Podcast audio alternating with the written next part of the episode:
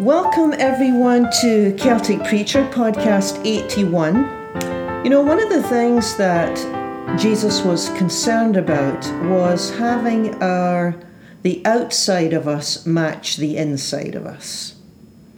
In other words, he he spoke a lot about this in, in Matthew chapter 5, the Sermon on the Mount, that he he he wanted the side that we present to the world and other people to be the same on the inside.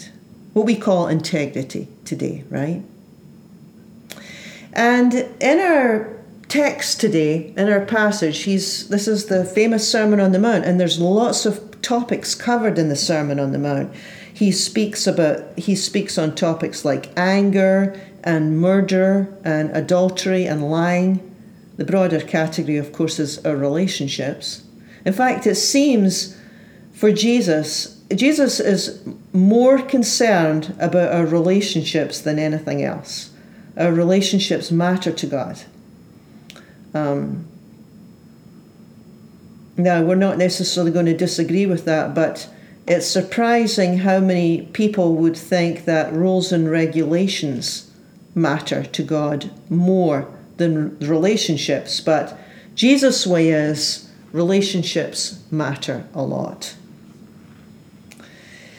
And in this section of the Sermon on the Mount, he's speaking about some of the commandments that you might be familiar with. He speaks about murder and adultery and laws in general, commandments in general. Now, the thing about any kind of rule, whether it's a church commandment or a rule, a civic rule, they're very easy to break. Which was maybe the reason why Jesus wasn't that interested in giving a lot more rules to live by, because the ancient people had hundreds of rules to live by. The last thing Jesus wanted to do was give them other rules. In fact, the only rule he ever gave them was learn how to love yourself, learn how to love others, and learn how to love God. And you don't need any more rules, right? So, um, the thing about rules, commandments, uh, they're easy to break. Really easy. I mean, just in small things, for example, let's say you've decided that you want to lose 10 pounds. Let's say that you're not fit enough and you think, well, I'm going to begin exercising. I'm not happy with my weight. I'm going to lose a few pounds. And sometimes all goes well and you do what you've set out to do, which is great, and you feel empowered. But then there's other times where you break your own rule, right? Which is a strange thing. We, we end up breaking our own rules. Well, I did want to exercise, but it's rained for four weeks, so I don't want to get wet. Or I did want to lose weight. I do want to lose weight, but not today because I'm eating out this week and it's tricky when you eat out. Uh, this is how it goes, right? It's like, well, wait, didn't I give myself these rules to help keep me on track? Yeah, I did. Well, then why did you break them? Well, because it's not convenient. Because it's not convenient. If if we can get away with it, rules may not be kept. If no one's around, no one's looking, would you go through a stop sign at the end of your quiet residential street?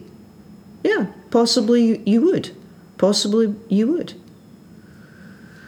Uh, you're traveling and you're you've got 30 pounds in your carry-on and you're only allowed 25 would you try and sneak on the extra five yeah maybe you would yeah, many of us have, right? Why? Well, because these rules, we would say they're not important. They're not important and we can break them. And herein lies the problem with rules and commandments and laws of various kinds. There are ways around them. There's ways around them. We can always tell our story to justify why we break the rule. The law says 15. What harm is 20 miles an hour? The law says no, the commandment says no lying. Uh, it's just a white lie. Humans have a propensity toward justifying their behavior so that they are seen in a good light. Now, I gave you some examples of law breaking rules that, that are really not significant in some ways. You know, going a little bit faster to keep up with traffic or cheating on a diet, things of little importance. But the point here is, is that it seems like not only can we excuse small rules we break, we're pretty good at justifying all sorts of behavior that damages ourselves and our relationships with others. People have a way of rewriting the story so that they stand out as good and right and moral, completely justified in what they say or how they say it. And Jesus addresses this denial tendency this morning. You know, following Christ is about change, it's about transformation, it's about change. It's, it's not about shoring up our fragile egos so that we're always right. You know, if I can excuse breaking little laws here and there, imagine, you know, how I can excuse bigger things. And it's the bigger things that Jesus is interested in in Matthew chapter 5. Imagine what I can do with my anger. Verse 21. Imagine how I can justify how I insult people. Imagine how I can uh, justify my story of my inability to be reconciled to certain people. Yeah, all covered in our in Matthew 5. Given enough time, people in general, given enough time, can justify all sorts of things and come out saying not guilty. I can retell the story and come out a winner every time. And if I'm not paying attention and if I'm not observing myself well, I can even fool myself. That's why self observation is so very important. It's sort of the first level of spiritual growth is self observation. I mean, you have to observe something before it can be changed, right? And we all do this, this rewriting business of the story. We're all great uh, writers. We, we all do this. And the people 2,000 years ago in Jesus' day were masters at self deception too. And I think that Jesus is pointing out this tendency to us in the Sermon on the Mount in Matthew 5. Now, Jesus doesn't do away with the commandments, he doesn't discount them. Instead, what he does in Matthew 5 is, is that he gets to the very heart of their meaning. So he says things like, You have heard it said, do not murder. That's one of the commandments. You have heard it said, do not murder. But then he would add, It's not simply about avoiding killing someone, it means much more than that. Or he would say things like, You have heard it said, do not commit adultery. But it's, it's a lot more than that. It's a lot more than that, Jesus is saying. You're misunderstanding God's way. It's more than simply avoiding certain behaviors. It's more than getting to the end of the day and saying, oh, well, that's a really good day today. I didn't murder anyone. Or, oh, that's a really good day I had today. I didn't, I didn't uh, commit adultery. I didn't get a divorce today. That's really good. No, that's that's really not the point of the, the commandment at all. Jesus uses the commandments, the Ten Commandments, several of which are listed here in Matthew 5. He uses the commandment about murder and adultery, both of which most people would say, yeah, we, we think these are good laws and, and we agree with them. We'd all agree they're good commandments. It's not good to murder someone and it's not good to be unfaithful. I think I want to keep these two. This is a good thing. Jesus would say, Good, good, I'm glad you agree. But it's not simply about avoiding certain behaviors.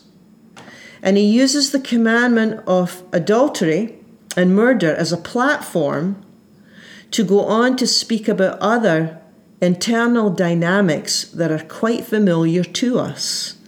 He goes on to speak about anger.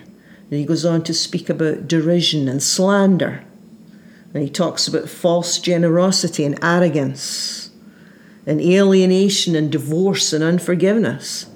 And suddenly, these two commandments that we thought we could keep, by the end of the reading, you know, we're, we're feeling like we're in trouble, right? Because who hasn't been angry? Right? Who hasn't been angry? Of course, we've been angry. Who hasn't call, called someone a fool or worse? Yeah, we do this. And if we don't do it outwardly, we do it on the inside. And remember, he's always trying to get the outside match the inside, right? We're moving toward wholeness and integrity, transparency. Who has all the relationships in order and peace on every side? Oh, yeah. It's hard, right? That's hard. Talks about he talks about lust. Lust is an interesting one. You know, there's a big difference between sexual attraction and lust. This can be a bit confusing for people. There's absolutely nothing wrong with sexual attraction. Nobody would be partnered with anyone if, they, if there was no sexual attraction, right? Sexual attraction is for the person. So if you're attracted to someone, it's like, I want to be with you. I like you. I want to know you. I want to spend my life with you. Lust is entirely different. Lust is for the concept of the person. Lust, unlike attraction, is dehumanizing and it's consuming and it's addictive. It's quite, quite different, which is why Jesus speaks so strongly against lust because it just uses people, it consumes people, and it ends up being addiction, which is why pornography is so damaging for both parties. So he has strong uh, language. If you read the, if you read Matthew five, he speaks strongly against that. Strongly against anger, against lust, against divorce. Which, by the way, I should probably do a whole teaching on this the reason that he speaks so strongly against divorce is because in the ancient world, it was the man that could initiate the divorce. In other words, you burn the toast in the morning, you're a woman, you burn the toast, you could be out. And if you're out, there you could there's not a whole lot of choice. You could beg or you could prostitute yourself. So the whole idea of Jesus coming out strongly against divorce is for protection purposes for the woman, for she had no rights. She had no rights 2,000 years ago. It was a hard life for a woman 2,000 years ago. So he speaks out against that because remember, for Jesus, love, remember we looked at this last week, love is always about protection. If somebody's calling something love and there's no protection, Jesus would say, it's not love then. You call it something else because it's not love. Yeah. Yeah, when you start to read Matthew 5, it's like when you start to go underneath the, and the deeper meaning of the commandments is like everybody's in need of help and forgiveness by the end of Matthew 5. When Jesus starts to speak about the internal landscape of the heart, remember that old phrase? What was it? I don't even know who said that, that the foot of the cross is level. But it's a true saying, isn't it? I mean, it's, it's that idea that, you know, you start looking deeply into the commandments and, oh boy, we're all in big trouble because we've failed so many times, all the time, M- multiple times a day, right? Just take the anger one, take the murder and uh, think of anger, irritation. Yeah, Jesus would say, you know, it's it's the spiritual life. It's not about avoiding a few bad behaviors. It's it's about learning God's way of love and it's actually about being good on the inside. It's not about avoiding a few big sins, You know, it's about learning how to be a truly loving person, and that takes a lifetime. You know, how can we possibly learn how to love when we're full of anger and irritation and lust and revenge and a host of other incompatible states of the heart? Right? You can't. It's just not possible, right? You can't. So Jesus says, you know, you've heard it said, don't murder. But I'm saying, I'm asking you, are you angry? So he raises the bar on the commandments. He just raises the bar. It's like he's saying, look, let's this isn't just about avoiding some huge big sins, right? Let's make sure that your insides match the outside. We're talking about openness, transparency, and vulnerability here. You desire to be a kind, loving person? Is this what you project? That's good. Okay. Well, let's make sure that's who you are on the inside. So he doesn't give new commandments, right? He just says, learn how to love God. And loving God looks like learning how to love yourself and love, love, love other people. And then you can do what you want right? That's all the guide you need because the rest is worked out on a daily basis. You don't need 600 laws. That's all you need are these three guides. Learn how to love yourself, learn how to love other people, and by doing that, that's what it looks like to love God. It's not about pretending to be something that we're not, because that's not going to help. Then we just become good actors. It's about working it out with the help of God. What does love look like when I have to deal with an ex spouse who is anything but gracious? There's the challenge, right? What is God's way? What does love look like with the bully that I have to, I have to deal with a bully every time I go into the office. There's a bully there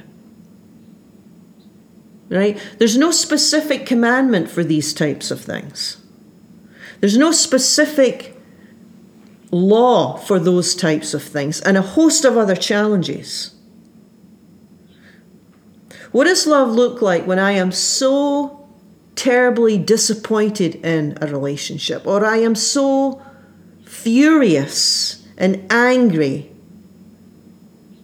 what is what does love look like? What is what does God's way look like when I'm really, really struggling to forgive? Right? There's no pat answers, right? These things are worked out over time. It's me and it's God and it's me talking to God and me talking to other people. Maybe I'm going to a counselor too. A therapist can help you a lot. A spiritual director can help you a lot. A friend can help you a lot but it's me wrestling with myself at times when I see God's way and when I see my way and they don't go together, I might be wrestling with that, right? Sometimes prayer, by the way, is painful. It's not all just sweet niceness, right? It can be really painful to see yourself as you are and desire that change. There's no pat answers. But God's way looks like kindness toward yourself and others. But again, it's the kind of kindness that takes courage and strength and isn't afraid to say no. It's not a wimpy sort of kindness that says yes to everything. Sometimes kindness means saying no, right? Sometimes kindness could mean divorce. Sometimes kindness could mean reconciliation. right? But simple as it sounds, kindness is a good guide for God's ways. As in, what's God's direction here? And kindness, by the way, in relationships, kindness always works in both directions. It's not one person being kind and the other just receiving. No, no, there's no balance there. That's that's not helpful. Yeah, God's way, God's way, Jesus' teaching, it's not letting ourselves off the hook and justifying and taking what we see as the easier way. The easier way is to rewrite the story so that I'm always in the right. Jesus called that the wide way. He says that's not going to take you far, it's a dead end. There's no truth there, there's no freedom there. You're never going to get set free, you're always going to be tied up internally. You'll be a mess on the inside. God's way, Jesus called it the narrow way. Now that's the one that's going to lead to life. You're going to have a breakthrough, a new understanding, you'll have an ability to let go, or you might have an ability to face a fear that you've never really been able to face before. Or you might be able to leave the past behind in a way that you've never really been able to leave behind before. Yeah, when that kind of freedom happens, that's the work of the Spirit of God. Or it might look like getting rid of guilt once and for all. How does that sound? Getting rid of it once and for all. Yeah. That's all the realm of the Spirit of God. That kind of bringing that kind of internal freedom. Yeah, it's like, yeah, whatever it takes, God, you know, whatever it takes, I just want your way even if it's difficult. There's the prayer, there's the heart cry. Even if it's difficult, even if it's scary to me in some way, even if I have to make some major changes, I don't want to pretend anymore. And I, I'm, I don't want to justify my thoughts and my actions. I want to live in freedom. I want to live in freedom. That's my prayer. That's that's my heart cry. Yeah. That's such a good place to be in our spiritual lives. That is such a good place to be because that's when we're open to the leading of God. Well, thank you for joining me. You've been listening to Celtic Preacher. We've been looking at the Sermon on the Mount, Jesus' Sermon on the Mount. Join with me again next week for another episode.